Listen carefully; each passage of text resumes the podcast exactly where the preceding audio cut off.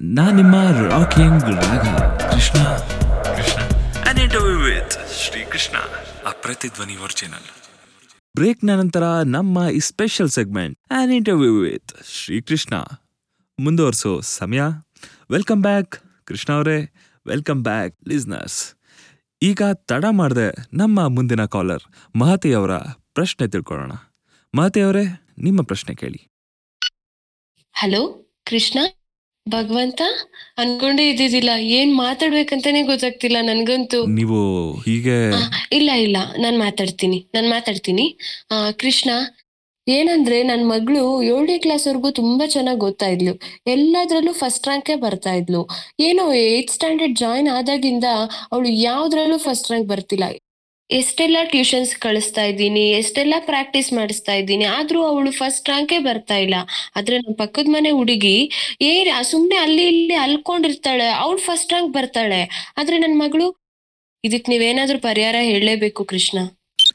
ಕೃಷ್ಣ ಅವರೇ ಇದಕ್ಕೆ ನಿಮ್ಮ ಉತ್ತರ?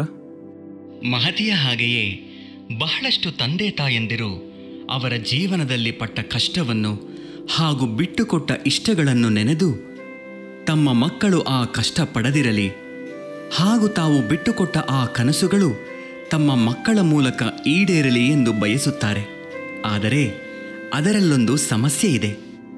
ಅದಕ್ಕಾಗಿ ಅಂತಹ ಎಲ್ಲ ತಂದೆ ತಾಯಿಗಳಿಗೂ ಒಂದೆರಡು ಕಿವಿ ಮಾತು.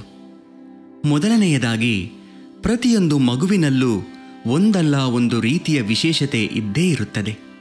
ಅದನ್ನು ತಂದೆ ತಾಯಿಯರು, ಗುರುಗಳು ಹಾಗೂ ಸ್ನೇಹಿತರು ಸಮಯ ತೆಗೆದುಕೊಂಡು ಗುರುತಿಸಬೇಕು. ನಿಮಗೆ ಅವರಲ್ಲಿರುವ ವಿಶೇಷತೆ ಗುರುತಿಸುವುದಕ್ಕೆ ಸಾಧ್ಯವಾಗಲಿಲ್ಲವೆಂದರೆ ಅದು ಅವರ ತಪ್ಪಾಗಿರುವುದಿಲ್ಲ, ನಿಮ್ಮ ತಪ್ಪಾಗಿರುತ್ತದೆ. ಮಕ್ಕಳಿಗೆ ವಿದ್ಯಾಭ್ಯಾಸವು ಕೇವಲ ಶಾಲೆಯಲ್ಲಿ ಪ್ರಥಮ ಸ್ಥಾನ ಪಡೆಯುವುದಕ್ಕೆ ಮಾತ್ರವಲ್ಲ, ಅವರಿಗೆ ಶಿಸ್ತು ಗುರು ಹಿರಿಯರಲ್ಲಿ ಭಕ್ತಿ, ಗೌರವ, ಕಷ್ಟಗಳು, ಸ್ನೇಹ, ಸಂಬಂಧ, ಸೌಹಾರ್ದತೆ ಸೋಲು, ಗೆಲುವು ಹಾಗೂ ಸತ್ಯದ ಅರಿವು ಅವರ ವಿದ್ಯಾಭ್ಯಾಸದ ಪ್ರಮುಖ ಪಾಠಗಳಾಗಿರಬೇಕು. ಮನೆಯೇ ಮೊದಲ ಪಾಠಶಾಲೆ ಎಂದು ಹೇಳುತ್ತೇವೆ. ಮೊದಲು ಮನೆಯಲ್ಲಿ ನಾವು ಮಕ್ಕಳಿಗೆ ಈ ಪಾಠಗಳನ್ನು ಹೇಳಿಕೊಡಬೇಕು. ಅವರಿಗೆ ಅತಿಯಾದ ಮಮತೆ, ಅತಿಯಾದ ಸವಲತ್ತುಗಳು ಮತ್ತು ನಿಮ್ಮ ಕನಸುಗಳನ್ನು ಕೊಡುವ ಬದಲು ಅವರಿಗೆ ಅವರದೇ ಆದ ಕನಸುಗಳನ್ನು ಕಾಣುವುದಕ್ಕೆ ಬಿಡಬೇಕು. ಅದಕ್ಕಾಗಿ ಕಷ್ಟಪಡಲು ಬಿಡಬೇಕು.